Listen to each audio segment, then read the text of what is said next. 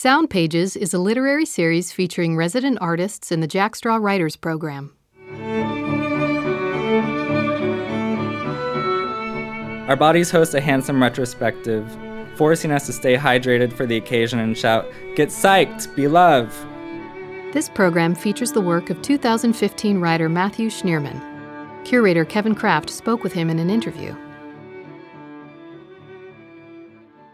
I'd like to begin by asking you to tell us a little bit about your current project that you're working on.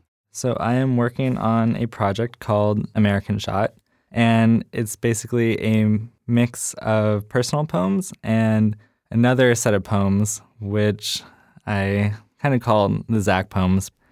And the Zach character is actually based off of the celebrity Zac Efron. So, his character, the character Zach, is actually the characters that he plays in his movies. And what I do is I basically place another speaker into the movie. And I kind of just interpret it into what I get out of the movie, but also create a new situation from that. And it strips down what exactly that movie means to me. There's also fumbling through just these tropes and cliches and to me, it's it's really just a lot of fun to write. Yeah, it sounds like they're a little, or would you describe them as more um, social critique, or you're just a way for you to reinvent popular culture in a in a more pleasing kind of image? It started out as some sort of critique on you know society and and had some sort of political backdrop, but then they ended up being completely ironic. It was like mentioning, you know, a Starbucks cup and like a yellow Lamborghini, and you can. It's so easy to just figure out that those were, you know, symbols for mass consumption. So I kind of steered away from that, and it eventually led to me creating just scenes of my own through dif- different, you know, cinematic tropes like the military movie, you know. Um, so I think if there is commentary on sort of mass media and pop culture. Hopefully, it's not too obvious, but there definitely is that layer there.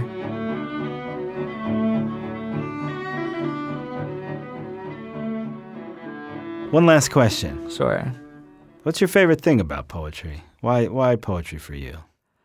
I think I just love being able to say whatever I want that I'm thinking on a page and and have it be permanent but also you know it's tangible. You can you can erase, you can start over, um, you can change how you feel about something on the page. Um, it's kind of just like a piece of you that you can always revise because you know we're we're changing all the time, and also it's just you're able to share with someone that for me I can't really express myself in words as well as I can on the page.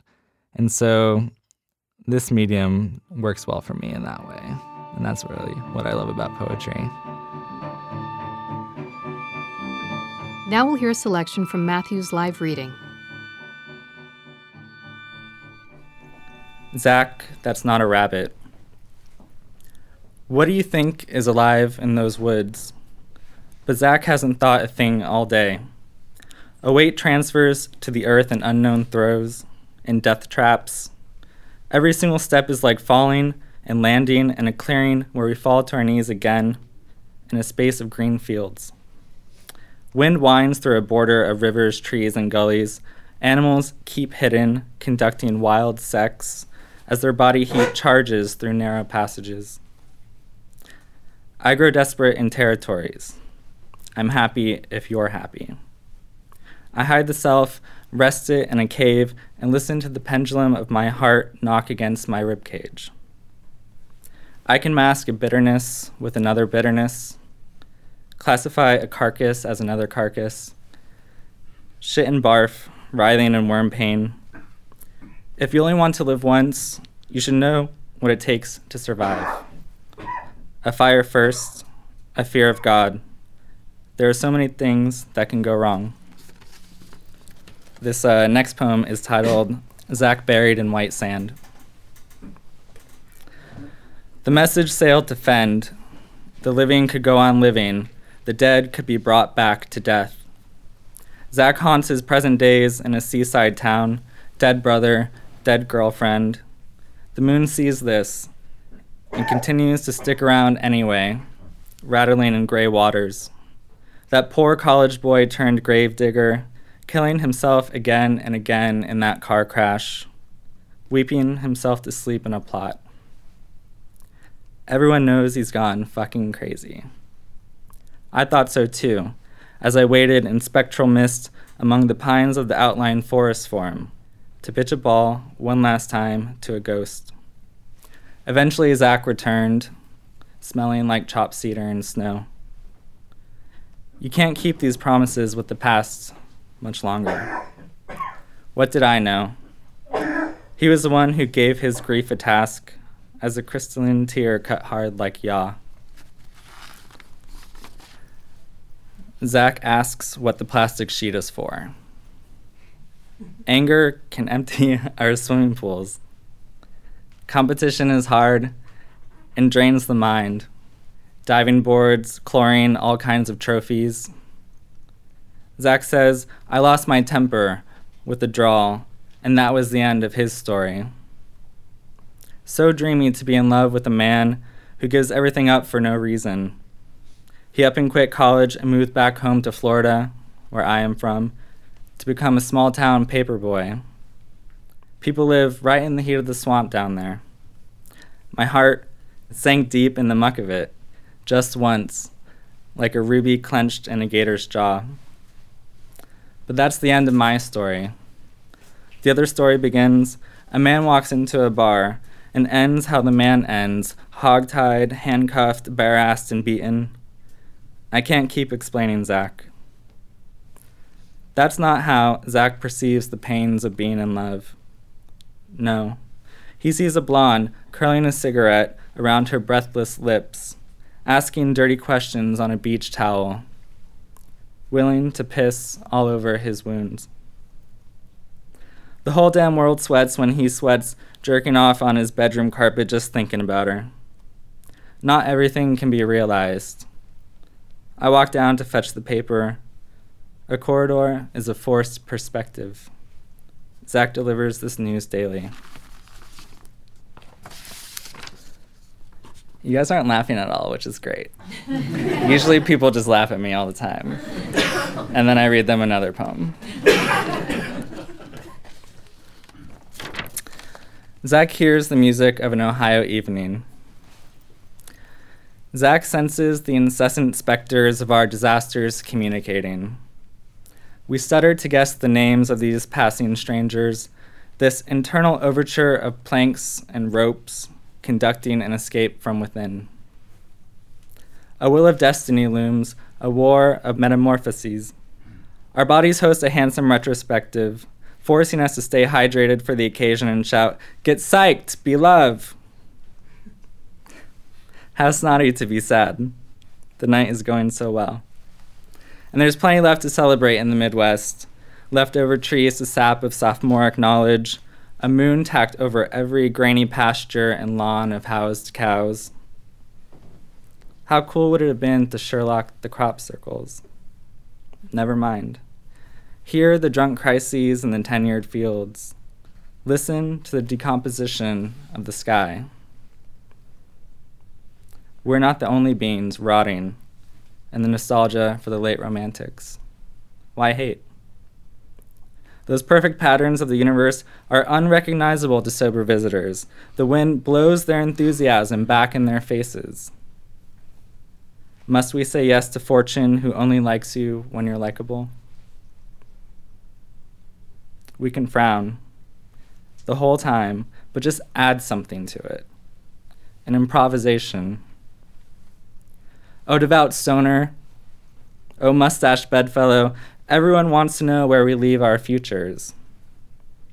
But if I had to know one thing, Zach, is this not a bad place to kill a little time? This next poem is called Zach calls this moment the so. All bets were lost. The heart wants and then doesn't oh, and too well. the head first, lastly. A life goes big, breaking the bed frame, and precludes love's barge from spoiling. Above waters bubbling beneath Calyptian peaks, the male soul dips just the tip into its alpine fresh meadow, while clarity washes up shitty at garden parties. Charming, like men who eat acid and rail at the first to die, like James Dean. Rewind back. Suddenly, after midnight, February, and it's fucking freezing. Zach is so fucking drunk. A public spectacle. How I imagine the moon through this cab window, almost opaque from frost. A moon who patiently awaited astronauts for centuries. Cosmic jaguar cubs lapping up an opal bowl of not nothing. Getting people to believe in the surface. That little knife of space carved out through the leaves. I'm going to read one more poem. I recently saw Kathleen Hanna speak at the Neptune last month. And in a response to a most often asked question, is punk dead? She said, punk rock is about participation. And I believe this to be true of poetry as well. American Shot. I don't want to walk arm in arm with someone and have him ask, Were you the boy at the party with the terrible sadness? Nor do I want to hold hands up each other's assholes either. The middle is so boring, though. It's a lover who is a musician sitting at the edge of a bed, picking an untuned guitar. He struggles to sing lyrics against the throat's velvet, and it's truly a song of an assumption. And it's embarrassing to watch, like karaoke, and for feelings, as the lover at the edge of a bed now embraces his position to leave. Goodbye. It's mysterious and frustrating. How we break apart, come back together, and break apart, a lesser coupling every time. A displaced train, a horn from back row. What becomes of the heart's choir of darling deafenings? As sunlight wears against worn twin sheets, I am alone. So if I escape with poetry, it's only more natural than the temple of my head to a corner of the glass table. Do days and nights matter if one emits these thoughts? Here's this I met a good looking man in a band from Orlando who shoots up at barbecues, and I've watched Alpharetta Daddies work the sidewalk sales down in midtown Atlanta. Oh, interchangeability. I desire this, I desire that. That ubiquitous being which teems the mouth of all its belongings, awaiting the next breath's swept words. Tss-tss. And through the revolving shields of humiliation, I make way past all the crashed lovers and trashed friends and art. When I remove my clothes, I want the wood floor to blush, though only when my knees hit the floor do I consider my teeth ivory in the shadow of a cowboy's smoking gun. And there's always that. Wait. I am waiting in a whole lot of midnight, black coffee, and rain burning like a cigarette in summer, humming along to the saddest song until the woods reset this darkness. Thank you.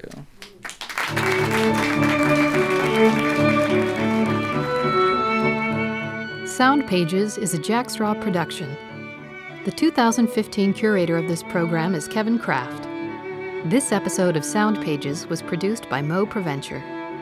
Recording engineers are CJ Lazenby, Tom Stiles, Mo Provencher, Daniel Gunther, and Steve Tottori. Narrator is Alyssa Keene, and Executive Director of Jack Straw Cultural Center is Joan Rabinowitz. Theme music by St. Helens String Quartet, produced through the Jack Straw Artist Support Program. The Jack Straw Writers Program is made possible with support from the City of Seattle Office of Arts and Culture, 4Culture King County Lodging Tax Fund, the Washington State Arts Commission, the National Endowment for the Arts, Arts Fund, and individual contributors. All of the writers heard in this series are published in the Jack Straw Writers Anthology, available for purchase and featured online at jackstraw.org. Thank you for listening.